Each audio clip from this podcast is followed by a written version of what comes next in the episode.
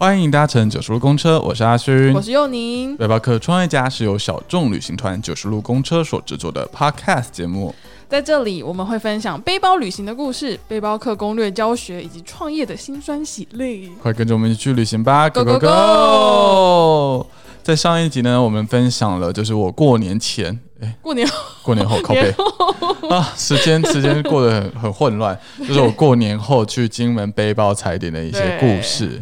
那上一集主要分享了两件我觉得蛮特别的事情。嗯，一个就是有关我们的金门的军事文化，然后还有包含金门高粱这件事情。所以跟老兵喝酒，然后还要去那个 VIP 室。对对 对，那这一集呢，就是要跟大家分享，除了这两个金门大家很容易联想到的题目之外，嗯，其实我们还是有认识了一些其他不同的金门在地人，然后做了一些蛮特别的体验。应该大家对于这件事情也蛮有兴趣吧？因为毕竟那些。刚刚提到军事文化或者高粱文化之类，是大家到那边就可以想而就是显而易见，对对对对，就可以知道说在这里我可能就是可以找到什么东西。但接下来我们今天要讲到的，就是我们找到了两个，就是阿勋找到了这两个人或者这两两个事情，是真的很特别的。就是你自己去的时候，可能很难去找到这两个人。第一个东西叫做后，你知道什么是后吗？后后我知道，我完全不准。对对对，对 后它其实应该算是一个类似活化石的一个动物、生物、动物。它不一定是动物哦。对，anyway，不知道它是什么。尴尬，是去完了还是不知道它是什么？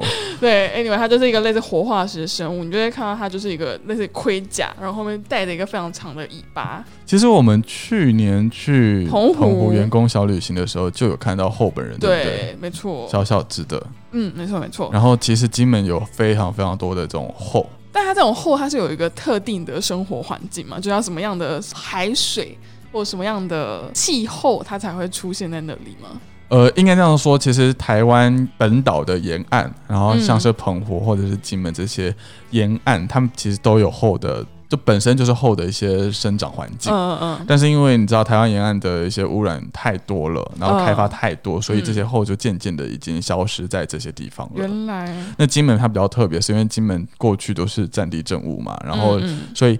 人民是被限制到沙滩上面的，因为可能沙滩上面会有一些地雷啊，或者是反登陆桩啊，什么诸如此类的东西，就很危险。反而因为这件事情，让后可以得以在金门的沙滩上面生存，继续生存下去。这样子，所以呃，像我们这一次去金门，就拜访了一位传说中的后达人，而且我跟你讲，超烦的一件事情是，他们很喜欢用后当成一个谐音，例如，比如说那个达人就自称自己是守候的人，后的。守候，protect，守候，waiting for，这边守候，然后那后就要用那个后那个字，对，或者什么后来怎样怎样怎样怎样，天哪，后什么什么什么，他们好喜欢，就像最近那个鲑鱼一样，就是大家都一定要有个 同归于尽，对，很烦，就是。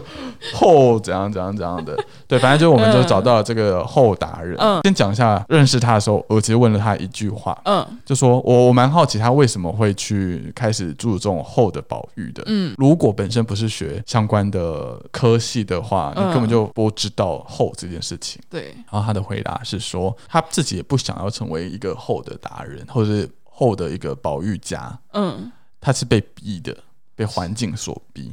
什么意思？就是他所住的那个村庄叫做后港村，然后后港村原本是它就是一个港口，嗯嗯，然后有很多的渔民在那个地方，就是从以前到现在都是做一个渔业为生，对。但是后来呢，在这个港口的北边一点还是南边，你忘记了？但是就是要开发一个商港，叫水头商港，嗯。然后可是因为开发了那个商港之后，他们家的门口这一片渔港就是后港，嗯，就被填满了。就是那个海水就完全没有办法进到港口里面，然后就变淤积，然后就变成一块有点类似海浦新生地。嗯嗯嗯嗯。然后整个就是村庄的一些，比如说产业都完全的大量的改变。嗯。就是那些渔民也没有办法再继续的出海。出海。然后原本在那个地方生存的后，嗯，就也渐渐的会消失。嗯。对，然后他从此呢就会成，他就成为了一个金门的异义分子。你把他想成金门的愤青。嗯，但他有点年纪了，金门的有点年纪的愤中年，大概是这种感觉。好，就他就开始跟，就是到各地去倡议说，我们要保护后，但他其实保护后的目的并不是后本人，他想保护那个渔港，对，他是想要保护他的家园家乡。可是因为后是一个比较好发挥的主题，对，因为它的确有一个对保护价值或什么的，所以我记得那一天他就因为我们的集合地点就是在他的老家。宗祠，红红杏宗祠前面，然后他就比划着说，从这里到这里，以前其实就是都是海水。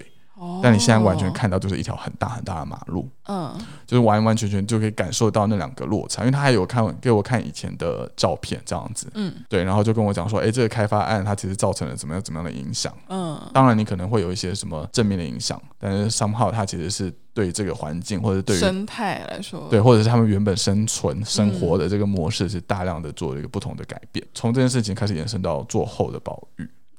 所以其实他们原本原先渔港，他们虽然是渔港，但是其实他们的不论是保育或者是环境来说，它其实还是适合后的生活嘛。呃，后本身它是活在非常深海的地方的，嗯，对。但是因为他们每一年大概六月左右，就天气开始转热的时候，他们会到浅滩、暗滩做就是繁衍下一代的产卵的动作，然后小孩就会生，就是在沙滩上面，然后就孵化。哦，然后孵化结束之后，他们就会再爬回深海，然后每一年这样子不断的重复。原来如此。对，所以其实我们通常在沙滩上找到的后都会是很小小的，因为都是可能才刚一零或二零，嗯，就是可能还没有脱壳几次这样子。嗯嗯。那我有一个另外一个好奇的地方，就是因为它不是另外一个香港就是盖起来了嘛？那就是那个状况之下，其实当地人是没有很大的反弹的吗？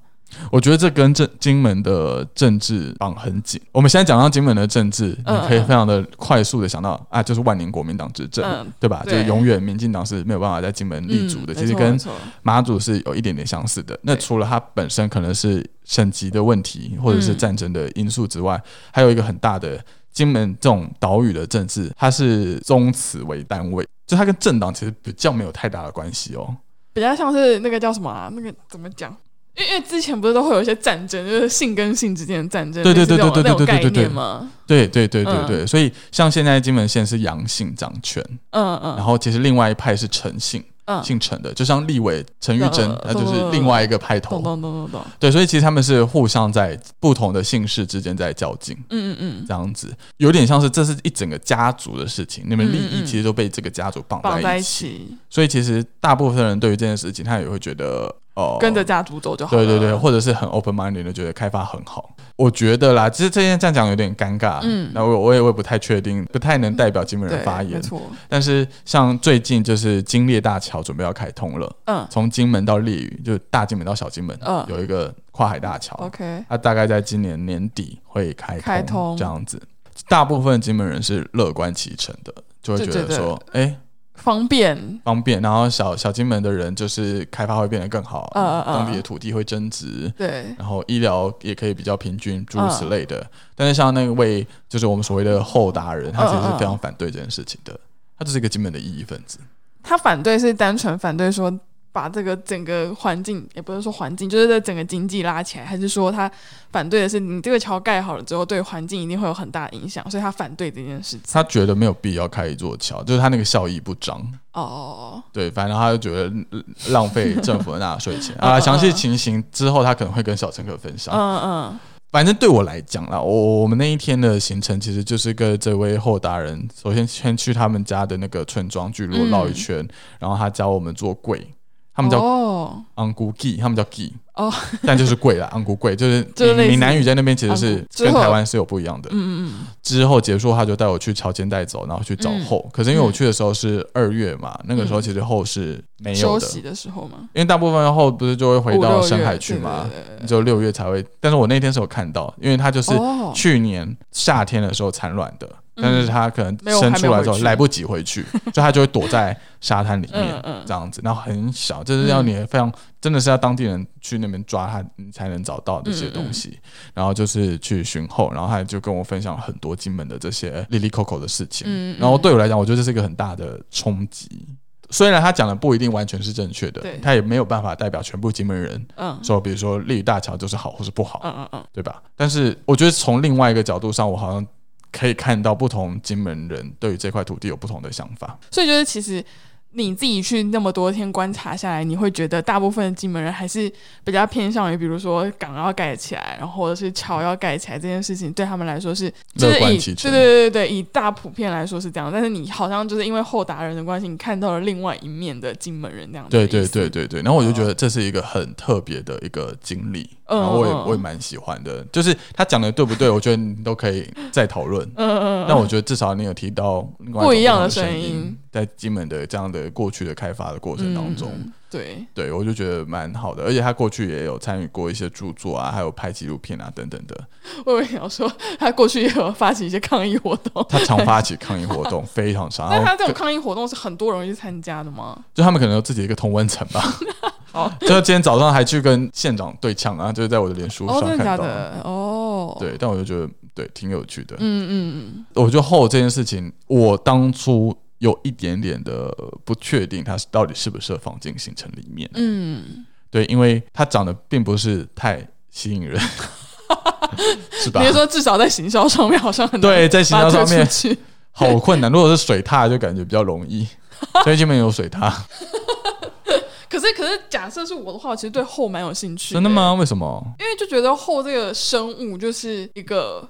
你知道在课教科书上面会看到，或者是你在一些比如说国家地理频道类似这种东西会听到他的介绍，可是你不知道你原来可以离他这么近，懂的意思啊？所以如果是我的话，我反而会对这件事情非常有兴趣。哎，真假的？对啊，只是他真的是长得好像不是一般大众会非常喜欢的。因为我一开始其实是蛮排斥的，就是因为我觉得排斥并不是说我我觉得这个不好玩或者怎么样，我只是单纯觉得在行销上面很难推广。但是后来就经过这个守候的人 的介绍啊，然后跟他这样跑一整天，我就觉得，哎，这其实是非常非常有意义的一件事情。对啊，我觉得蛮有意义的。就是不光是后，我觉得他在那边传达那些意念或者是一那些想法，其实带给小乘客应该是蛮有趣的。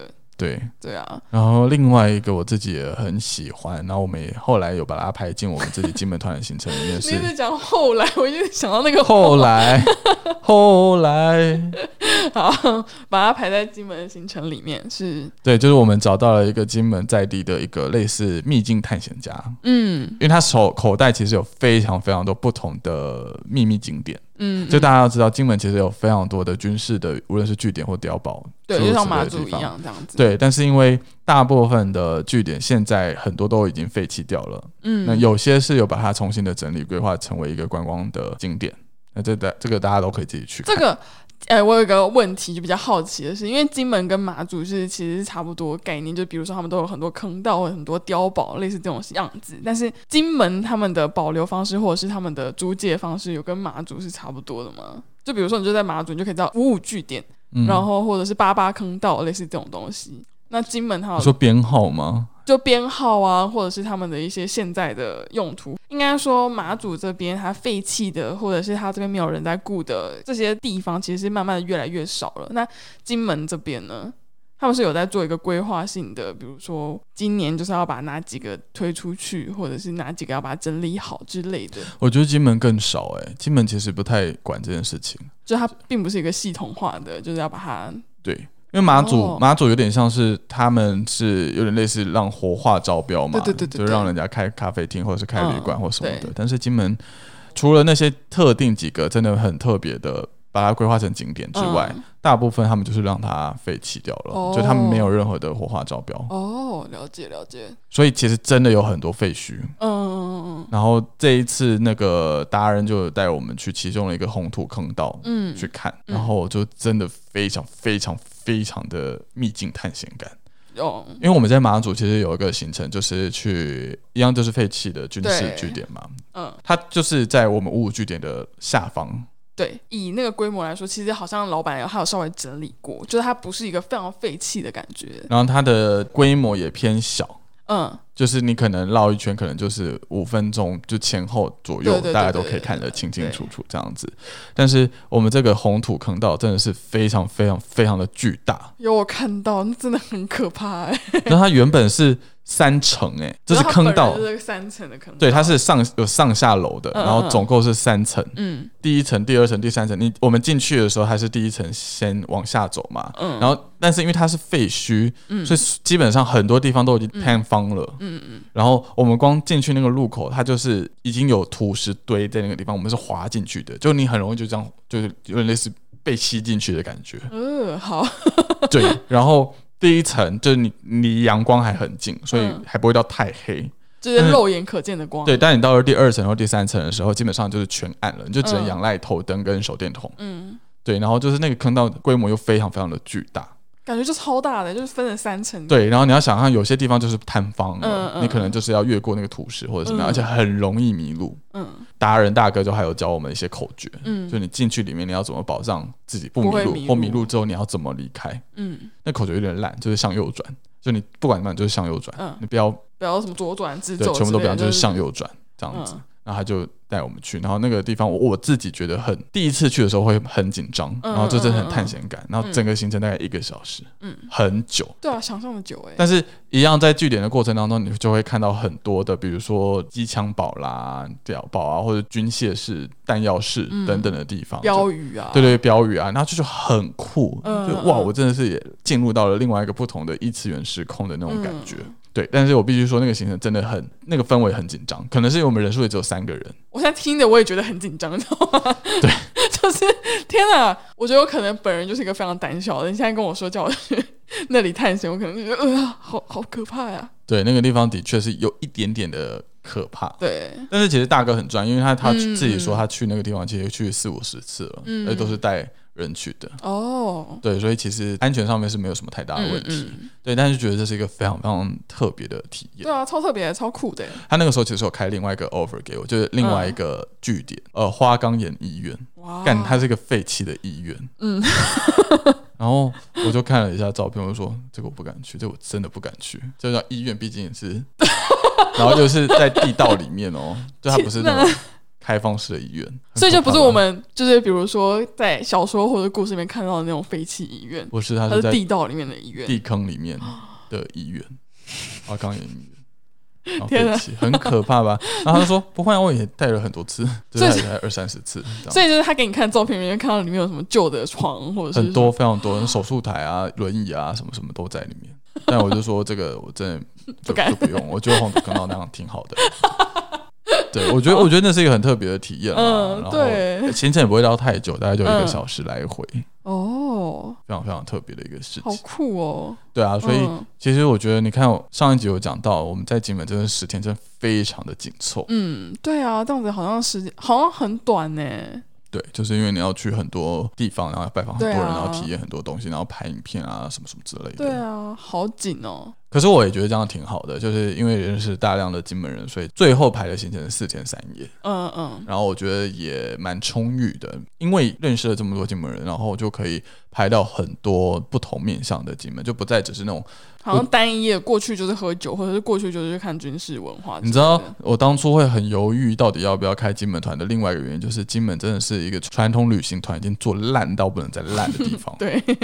哎，你就网络上查超多那种，比如说三天两夜二九九九三九九九，对，然后还含机票哦。我就想说，太便宜了吧，赚对啊。然后后来，因为我们前阵子就是有在跟那个传统旅行社，就金门在地的旅行社接洽，嗯，然后他开给我行程，就是有七个购物站，超多，太多了吧？他那个天数是几天？三天，三天，一天两三个购物站，就比如说一条根是一个，然后高粱醋，然后还有什么刀，就是那个金门菜刀。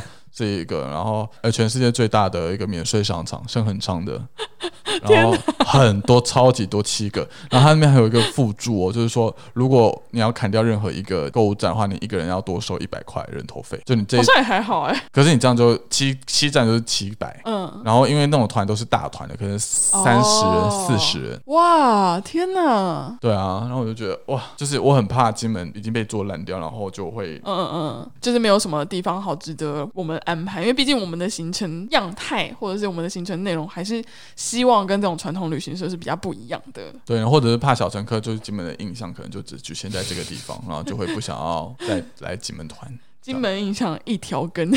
对，但我自己觉得去完之后，我就觉得它真的很多故事。我觉得它的人文故事太丰沛了，就跟马祖相比的话，就马祖它比较还是 focus 在自然景观。现在想想，好像真的就是这样的。以听你来说的话，就是金门好像比较人文方面的，对，然后马祖就自然比较。它的历史很厚重，对对。然后我自己觉得，其实可以挖到的很多宝物。如果你是对这一块是很有兴趣的话，对，那这主要就是我觉得这次在金门踩点几个蛮值得跟大家分享。当然还是有做其他事情啊，嗯，比如爬山啊。哦，那个爬山我其实也蛮有兴趣的，可是太危险了，对，自己觉得太危险。自己去的话，我会觉得很有兴趣。可是假设我现在想象带小乘客去的话，会觉得哇。好危险哦！对，那个我要如何顾头顾尾？那个一一滑就滑下去了，因为那个不也不是常规正常的步道。嗯，对，那个就是要攀岩的感觉。对对对对对，但但景色真的非常的漂亮。这件事情后来就没有被排到我们的行程里面。好了，我觉得这就主要就是我们这次金门踩点的分享。嗯，而且我们金门团现在已经试出了，大家可以直接到我们的官网上报名。没错，那我们这个里面呢，我们会有两个不同的价位，包含了一些，因为其实我们的合作的旅宿，它是比较像是旅馆，哎，比较像民宿类的。住宿对，那假设你是不喜欢或者是不想要的话，我们可以有一个升级的住宿。那这个部分的话，就是会有两个不同的价格。哎，我觉得这个可以跟再跟大家分享一下。OK OK，就是金门这一次住宿我们很特别，我们在我们在一个地聚落叫北山聚落，然后那个是一个非常非常漂亮然后淳朴的村庄，很少。比较少游客会进去，老实说，因为它是在一个距离呃市中心有一小段，可是也没有多小段啊，就是骑车大概十到十五分钟，好像也还好，对，就还 OK 的地方，然后非常非常漂亮，非常 peaceful 的地方。然后我们住宿刚刚讲嘛，就是分成常规跟升级的。对，先讲常规，常规它是个洋楼改建的。洋楼是什么？哦，洋楼的话就是陈景南洋楼，大家都知道，就是一个很有名的金门的一个 icon 标识。嗯，但其实金门有非常非常多洋楼，就是因为金门他们是。很多人都会去海外工作，哦，有很多金门的华侨。嗯，就会在大概一九多多年的时候，或者一八多多年的时候，他们就会到下南洋工作。下南就包含了像印尼、马来西亚或者是汶莱等等，都有金门人的，嗯，都是足迹这样子。金门可能因为战乱或者是土地比较少，没有办法耕种作物。嗯嗯嗯，对他们就这样被迫下南洋，然后有些人就会功成名就，然后衣锦还乡，然后回到金门这个地方。嗯，然后回到这个地方之后，他们就会觉得自己很很厉害。很有钱，对，然后他们就会想要盖一栋就是跟其他人不一样的房子，哦，所以就会有洋楼，因为洋楼它就是其实结合了西洋巴洛克式的那种建筑，但又有传统中华文化、闽南文化在里面，所以这就是洋楼的一个由来这样子。然后基本有非常多。这样子的洋楼很漂亮。然后呢，我们这一次在北山的聚落，如果你是选常规团的话，你就会住进我们的北山的一座洋楼里面。嗯哼，它就是个历史建筑。嗯，然后它会是常规团的原因，是因为它是雅房，就它的厕所是在外面。哦，就是大家要共用。对对对对对，但这也是可能就是双人雅房或四人雅房。OK，就是也不会到太拥挤。然后我觉得住在历史建筑里面最特别的感觉是它有很多的公共空间，比如说中庭啊或者前院啊，就是真的是很很有感觉，你知道吗？你就住在古迹里面。对啊，好棒哦！那你晚上如果你哪里都不想去的话，你可能就买一些小东西，然后或者是坐在院子里，对，跟其他小乘客在那边喝酒，你不要喝高粱，你可以喝别的。好，对。然后如果你今天是升级团的话，这个也非常的特别，一样是在北山聚落，两个就是走路大概一分钟。哇，好近哦！对，然后那个它是一个古厝所改建的，嗯，那基本有很多这种传统的古厝，就是类似台湾的三合院，但它又不是三合院，它是一摞一摞的哦。然后它这一间它比较特别的是，它去年的一月才开，所以它开业大概就一年多左右，是很新，嗯，但它就是古老建筑所改建的，但里面就做的非常的温馨跟舒适。它主要都是木木系的建筑哦，然后因为老板是一个非常在乎品质的人，嗯，所以他其实很多的备品都用的非常的好，因为它的空间没办法改，你知道吗？就是因为这是规定，就是国家公园的一个规定，嗯，所以他就是，但还是硬弄出一个非常舒适的厕所，然后厕所还做干湿分离，哇！你去的时候就会想说，哇，我这个空间可以伸出干湿分离，好棒哦，好厉害哦。然后它是双人套房，嗯，然后。虽然是双人，但它其实是做上下层楼的，有点类似楼中楼的感觉，所以空间其实也很大。然后因为那个中院啊，或者是后院，它的整个氛围非常非常的棒，所以一样很适合大家晚上的时候在那边喝酒或者聊天，或者是你就是很 chill 的坐在那个地方。好，对，然后就我们就分成常规跟升级两团，然后住宿费两团的价差不会差多少。嗯，就大家可以依照自己的需求这样子。对啊，依照自己的需求，依照自己的就是可以支付的范围的话，大家再来做选择。对的，那行程的部分的话，除了刚刚所提到，比如说后啊，或者是红土坑道的一个秘境的一个探险之外，我们这边的话，另外一个我觉得也蛮特别的是，我们会去猎屿，也就是小金门住上一个晚上。嗯，对，那传统旅行团是基本上去猎屿可能就是三个小时就回来。对，就是晃一圈，然后就回来。所以，我们我们比较特别，我们坐船过去之后，我觉得我们安排了一些活动，我自己也很喜欢。第一个活动是我们会举办一个晚会，包含晚餐，然后那个晚会是。微醺之，哎，它号称微醺之夜，但大家应该会醉死。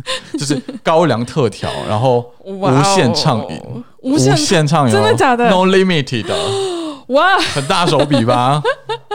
然后就搭配一些金门在地的美食跟烤肉，然后是萤火晚会，我们会生萤火，哇！而且它的地点非常的特别，它是在一个据点，就是一样是一个军事据点，然后就是在海边，就你可以看得到大海，然后你可以听到海声，然后你可以看到星空，然后好棒哦，萤火。然后高粱无限畅饮，它的高粱无限畅饮它是有实实现吗？有啊，什么意思？实现什么意思？就是就是就是说，比如说你现在就只有几个小时，一个小时、两个小时。哦，你说 time 吗？对对对对，没有啊，就大家喝开心就好了。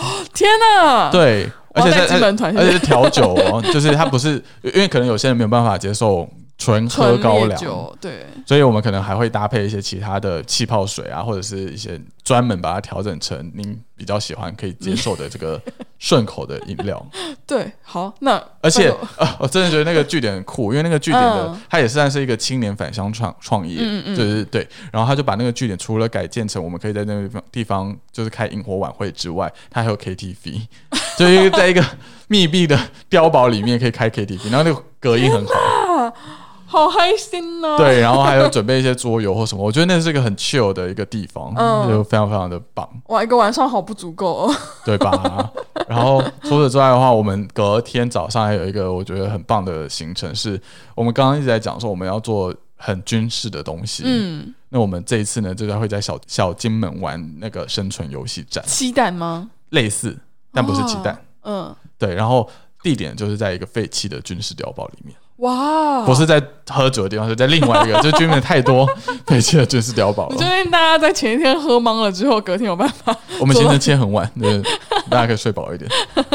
对，然后在那个军事碉堡里面，除了单纯的生存游戏之外，我们会有一些情境，就是会请教练，比如说，呃，会有共军要从哪里就是进入，然后我们是国军，我们要把它怎样子射杀，诸如此类的，就完全让人进入到那样的一个情境里面。